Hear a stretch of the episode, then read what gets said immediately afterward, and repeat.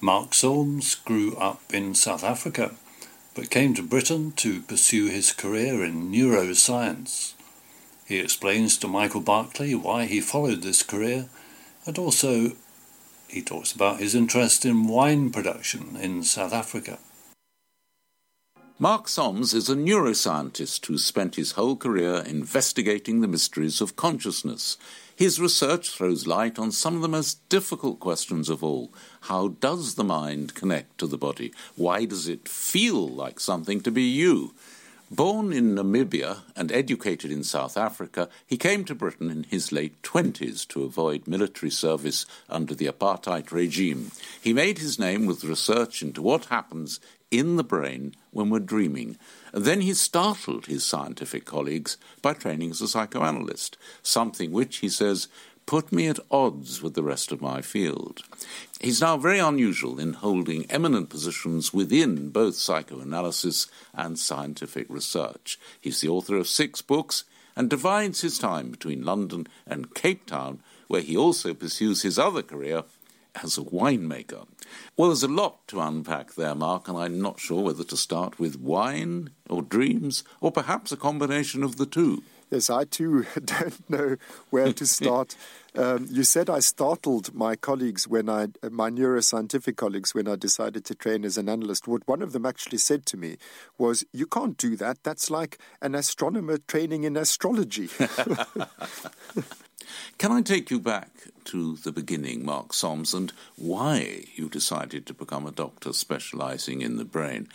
I think this was sparked really by a very traumatic event in your childhood when you were playing outside with your brother. Yes, um, my my brother was six. I was four at the time. Our parents were yachting, um, as they often did. We were playing in the clubhouse. My brother clambered up onto the roof, tripped, and fell six meters uh, onto a concrete pavement below, fractured his skull, sustained a, a, a bleed in his brain, uh, required emergency surgery. Survived, thank God. Uh, but uh, the brain being what it is, uh, as I learnt on you know that fateful day, um, when, when my brother came back, uh, he looked the same, but he wasn't the same, and that that that must be why I became interested not only in the brain but also in the relationship between the brain and the mind. How how can it be that where's my brother gone to? Who's this guy? Uh, and the shock of it, the the it was an uncanny very distressing and disturbing experience. Mm-hmm. This event, I think, put you into quite a deep depression, didn't it? It did. Um, I, I, think that the, at one level, it's just I, missed my brother. He was. Uh, we lived in a small village, and um, we remained rather aloof from the other villagers for all sorts of complicated reasons. And my brother was very much my best friend. And so, you know, I lost him in that ordinary way. Um, the thought that I came to, and again, I, I, want to repeat that I think we underestimate what sorts of things children think about. Uh, but the thought that I came to was, what's the point of doing anything? You know, if I am just my body, and my body is a mortal thing, that, and it's it's going to disappear, then what is the point of you know whatever I've achieved? It's all, from my point of view, going to come to nothing. And you know, no matter how much I might enjoy my life, um, it's hmm. it's a finite thing, and that enjoyment, once gone, is gone and gone forever. So it was a sort of nihilistic despair uh, that that overcame me. And uh, I mean, I j- just so that our listeners know what, what we're talking about, I remember literally not being able to f- summon the energy to put my shoes and socks on in the morning to go to school. It just seemed like too much effort and and, and something that, that you know that was, was not worth doing. Is there is there possibly an element of guilt here that, that you survived, and that to a certain extent you've alleviated that by helping others with brain injuries? Well, you should uh, be a psychoanalyst, Michael, because uh, that that is exactly uh, correct. Uh, but it took me years to work that out in retrospect. Um, the the guilt that you refer to wasn't so much that I survived, uh, as that I was cleverer than my brother. Things came easily to me uh, academically. For him, everything was a struggle. And so, you know, you feel proud of your achievements at school. Uh, but in my case, every time I did well, it was a source of pain. The solution to that conflict was if I study neuroscience, and in particular, if I'm a clinician in this area helping people like my brother, then I can do well without feeling bad about it. I would like to indulge your desire to dream by playing next a piece that I know you love, which is um, a nocturne by Chopin. Why this? Well, two aspects of what we've been talking about. Uh, the one is the relationship between music and affect, music and feeling. There's a sort of melancholy that's conveyed in this nocturne, and also something of the uh, time of night uh, that such music should be played. But there's also a reference back to Bach, uh, a deep reference back to Bach. Chopin loved Bach and built, so again, what we were speaking about earlier of building upon what came before.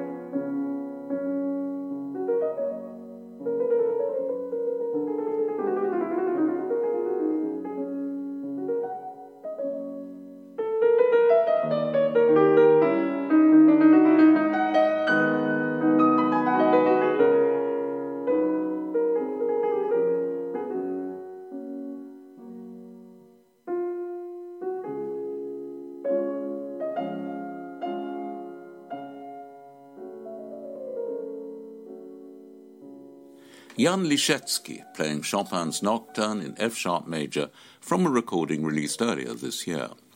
Well, it was, you know, when I first went back to South Africa, um, as you mentioned in the introduction, I left in the 1980s because those days uh, white, young white men were conscripted into the South African army. Uh, but then there were all these miraculous changes that none of us foresaw. And so uh, I, I went back with a sort of inchoate idea that I, I, I want to, you know, I owe this place something and I want to contribute to the reconstruction and development of the country. But it's easier said than done. You know, hmm. it's how do you actually go about doing that? So I took over the farm. It, it, literally, I'm sorry to use this phrase, but it's the correct one. It comes with people. You know, they're people who live on my land. And uh, so I, I, felt very uneasy becoming this, you know, it's, it's, sort of feudal still, this setup there. So I, I, met with the people who live on the farm and, and uh, discussed with them how we might change things. And one thing led to another. It was very hard. Uh, they were too scared to speak to me about what they really thought, if they even had articulated thoughts about how we might transform the farm, because this is just not the sort of thing that, that, that they ever expected would happen. So we brought archaeologists and historians in and literally dug the place up so that we could together see how you know how did it happen that we're living in the way that we are that we don't trust each other don't feel safe with each other can't be on the same side and uh, so that led to these kind of very obvious diagnoses it's all about who owns the land uh, they're poor compared to me because of that history. How do you put that right? Well, you know, you've got to do something like give the land back. And then you face the limits of your own ethical uh, goodness, you know, because it's not so easy to give. I, I, I, you know, I wanted to pass this farm on to my children as, as it was to me, but it's wrong. You know how we acquired it. It's it's it's basically uh, criminal what happened all those generations ago. So we came up with a solution of buying the farm next door, borrowing money, mortgaging my farm, and, and a friend of mine, a neighbor, we mortgaged our farms uh, so that we could buy a third farm so that the workers could own a piece of land every bit as big and beautiful and historic as our own. And then we formed a partnership. But I, I, have to tell you, I'm sorry I'm speaking so much, but I have to tell you, it's not been plain sailing. No. uh, the, the, the, the story of South Africa, wonderful as it is in terms of the miraculous transition that came in the 90s, that story is not yet, um, hasn't yet led to the happy ending that we were all idealistically and optimistically uh, expecting. We're still working at it. It's a, it's difficult. Would you say that these good intentions and indeed good actions have led to a better wine? I do think so. Um, I, am I'm, I'm not advertising my wine when I say so because you know you you can't even get it here uh, in, in in Britain. So uh, it's I, I truly am not advertising it. I'm saying something of more general importance. I, think that wine is a handmade product and um, it's not made by me, the owner. It's made by the workers in the vineyards and the workers in the cellar. And uh, there's an enormous amount of care that goes into the picking of the grapes and the sorting of the grapes and the tending of the wine in the barrels as it matures and so on. And if that's done with resentment and bitterness and you know and more, it's going to obviously affect what's in the bottle. If it's made with a sense of of pride and ownership and you know, and that, that this is a good thing that we're doing. You know, it's like a, a chef in the kitchen. You make something with love uh, and care. It's it tastes different than if you just you know bang it all together with a minimum of, of effort. You can't make good wine if the workers feel resentment, hatred. And I wonder if that applies to a certain extent to all creative work. Does it apply to scientific research, for instance? I think that a uh, the pursuit of truth, and that's a uh, that's an easy phrase, but you know, I, I, I, assume that most of us know what it really refers to. What we're all aspiring to, some, and in my own research, you know, what I've been trying to understand about what is it to exist? Uh, why are we aware of our own existence at all? Uh, what what is that awareness for? What does it mean? How does it work? you know, to the, the pursuit of these sorts of questions, it is, if not a loving thing, it's certainly not an. I can't imagine how could you do it in a state of anger, you know, and, and destructiveness. It's trying to build something. It's it's trying to understand. It's and science and and and, and music. And medicine, you know, and when I say music, I suppose all the arts, and I would include wine production. And wine is a sort of art form for the palate. Um, you know, we're all in it together and we're all trying to get to the bottom of it. And uh, things go wrong, things go horribly wrong. Um, and that's what those negative feelings are for. But I think that uh, these sorts of pursuits go in the other direction. It's the corrective, it's a, a, a reparative, trying to make things all right.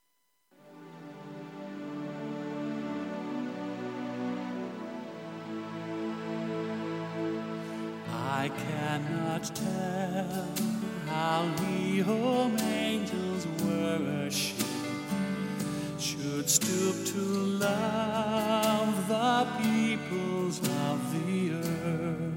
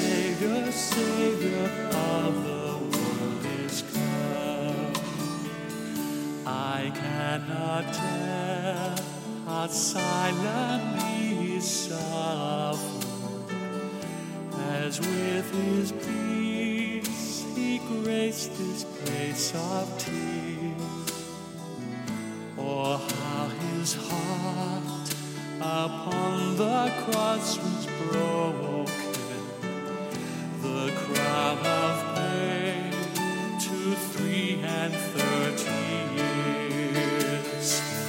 But this I know, He heals the broken hearted and stays our sin.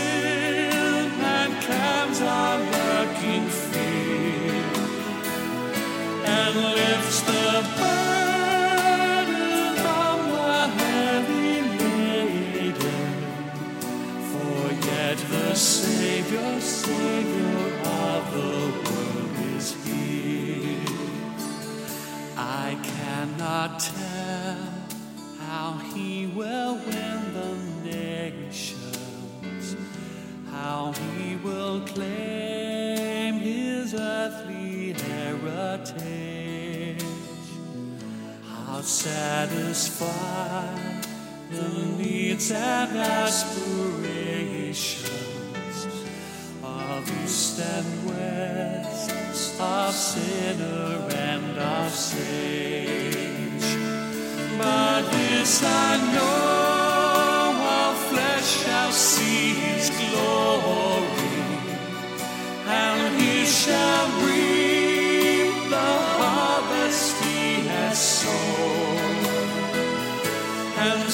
that day the sun shall shine in splendor when he, the Savior, Savior of the world, is known. I cannot tell how all the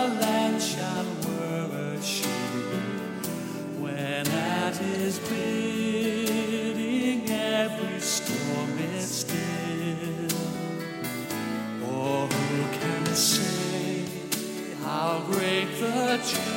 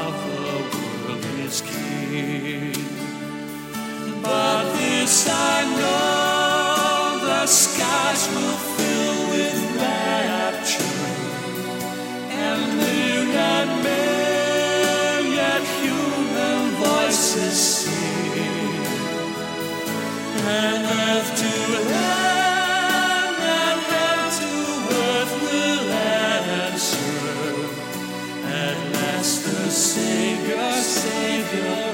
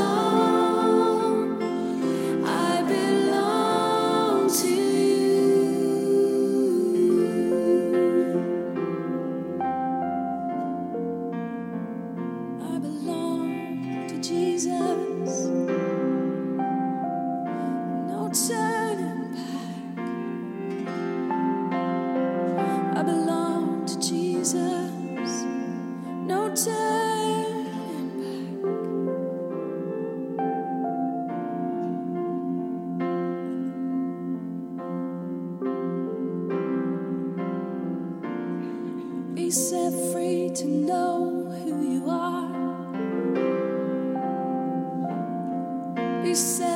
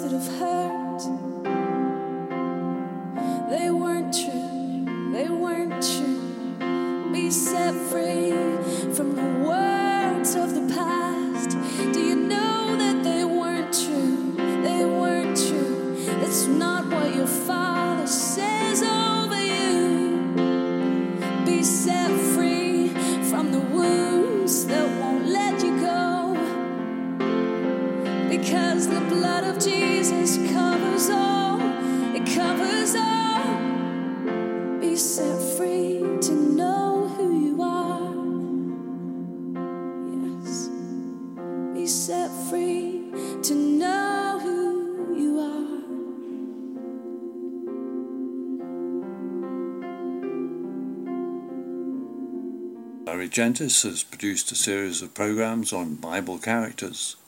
Today we hear the latest installment on the life of Moses from the point of view of Pharaoh. If you want to know the strength of something, look no further than at the top. The leadership will determine whether it grows or collapses, eats or starves, flourishes or collapses. And the leader? I'm Pharaoh of this great empire. Look at my son's face, how he plays with other children. He hasn't a care in the world.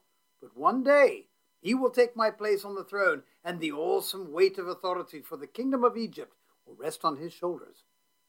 There's a man amongst the Hebrew slaves named Moses, a peculiar man. He was, in fact, raised in the palace during the reign of my father. The Hebrews had become too numerous, so we thinned their numbers, so to speak. Our soldiers made sure that any male babies were killed once they were born. Cruel, you say? It would seem so, but what would have happened if my father hadn't taken such measures? The Hebrews would have overrun the land. Moses' mother put him in a basket and set it on the river, hoping someone merciful would find the child. Well, they found it. My dear, tender hearted sister was bathing in the Nile when she saw this baby, and her heart melted. She decided to raise him as her own son. Since she was far from the royal succession, we tolerated her whims and allowed her to raise Moses in the palace. In time, this Moses learned of his Hebrew roots, and he had sympathy for them. On one of our construction sites, he witnessed an Egyptian foreman beating a Hebrew slave and challenged him and killed him. So, fearing that my father would have him arrested, Moses left Egypt in haste, and I didn't see him again for forty years. Really, I don't know where we're going if we can't even beat a slave anymore. Now, Moses has returned, and he leads this slave rabble. And he's making demands of me, Pharaoh, the king of all the known world. You may ask why I don't just have him executed. The slaves have always been discontented, and I intend to make an example of him. If I kill him, that will just make a martyr. But if I demonstrate the absolute futility of resistance to my authority, the others will take note. He wants to take the people out in the desert to sacrifice to his God. I don't believe a word of it. He wants them all to escape. Then who would build our cities and palaces and harvest our crops? There have always been slaves, and there will always be slaves. Is it just? Absolutely. What would an inferior slave, no better than any animal, do with freedom? Moses came to the palace to show what his God could do. So he threw down his staff and it became a serpent. It was amusing, so I called my magicians to show this Moses what they could do. They did exactly the same thing with their staffs, and the serpents fought each other. It was a good fight, and Moses' serpents beat the others. So I said to him, Is that all you can do? He left the palace humiliated. The next time I saw him was on the banks of the river one morning. He cried out, let my people go, that they may serve me, says the Lord. He then said God was going to turn the waterways of Egypt to blood. As he raised his staff, the water began to turn red, and the fish in the waterways died. But you know, my magicians were able to do the same thing. So I answered him, I will not let your people go. After these events, these plagues started happening quickly. First came the frogs, multiplying everywhere, but our magicians were able to do this as well. But they weren't able to make them go away. So I asked Moses to take away the frogs from Egypt, and that I would let them go into the desert, and he told me to choose the day that the frogs would be gone.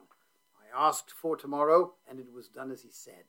The next plague was a huge invasion of insects, and for the first time, our magicians approached me and admitted that this time they couldn't replicate the event, and that this was done by the hand of God. Then the plagues came, one after another. There was the death of our cattle, then painful infected boils on everyone.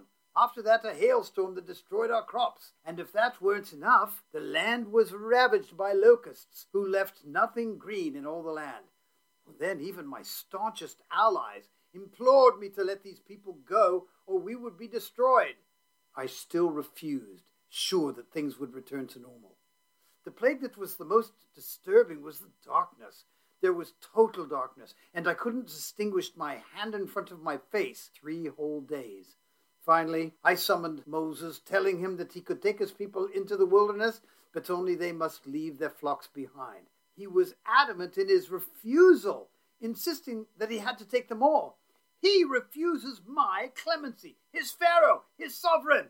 Naturally, I sent him away and told him, Don't you ever come back. Now, this Moses has threatened what he calls the last plague. He claims his God is going to kill every firstborn in all the land of Egypt tonight, in every household, even right down to the cattle. I think our armies might have something to say about that. If you want to know the strength of something, look no further than at the top. I, Pharaoh Ramses II, will determine what lives or dies. Okay, I must be off now and inspect the troops. Afterwards, I think I'll go and see my son. After all, he will be the next Pharaoh.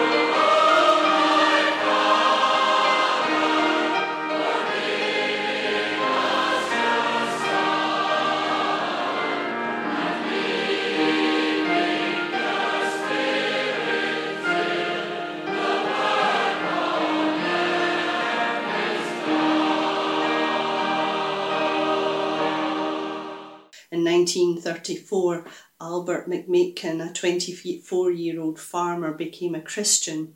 He was so full of enthusiasm that he filled a truck with people and took them to a meeting to hear about Jesus. There was a good looking farmer's son who Albert especially wanted to get to the meeting, but this young man was difficult to persuade. He was too busy falling in and out of love with different girls. He didn't seem too interested in Christianity. Eventually, Albert managed to persuade him to come by asking him to drive the truck. When they arrived, Albert's guest decided to go in and found himself spellbound by the teaching from the Bible. He began to have thoughts he had never known before. He went back each night to the meeting to hear more until one night his life changed as he became a follower of Christ. The young truck driver was called Billy Graham. Billy Graham is the big name in this story, but the one who moves his story forward was Albert McMakin, who asked him to drive a truck. And every one of us can be an Albert McMakin.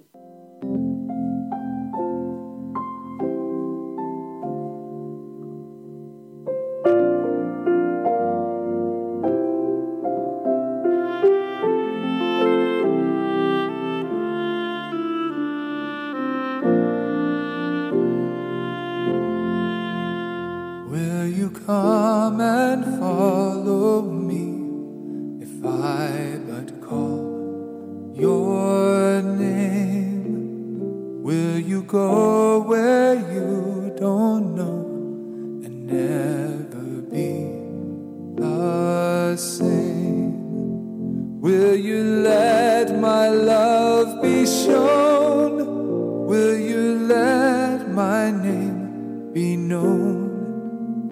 Will you let my life be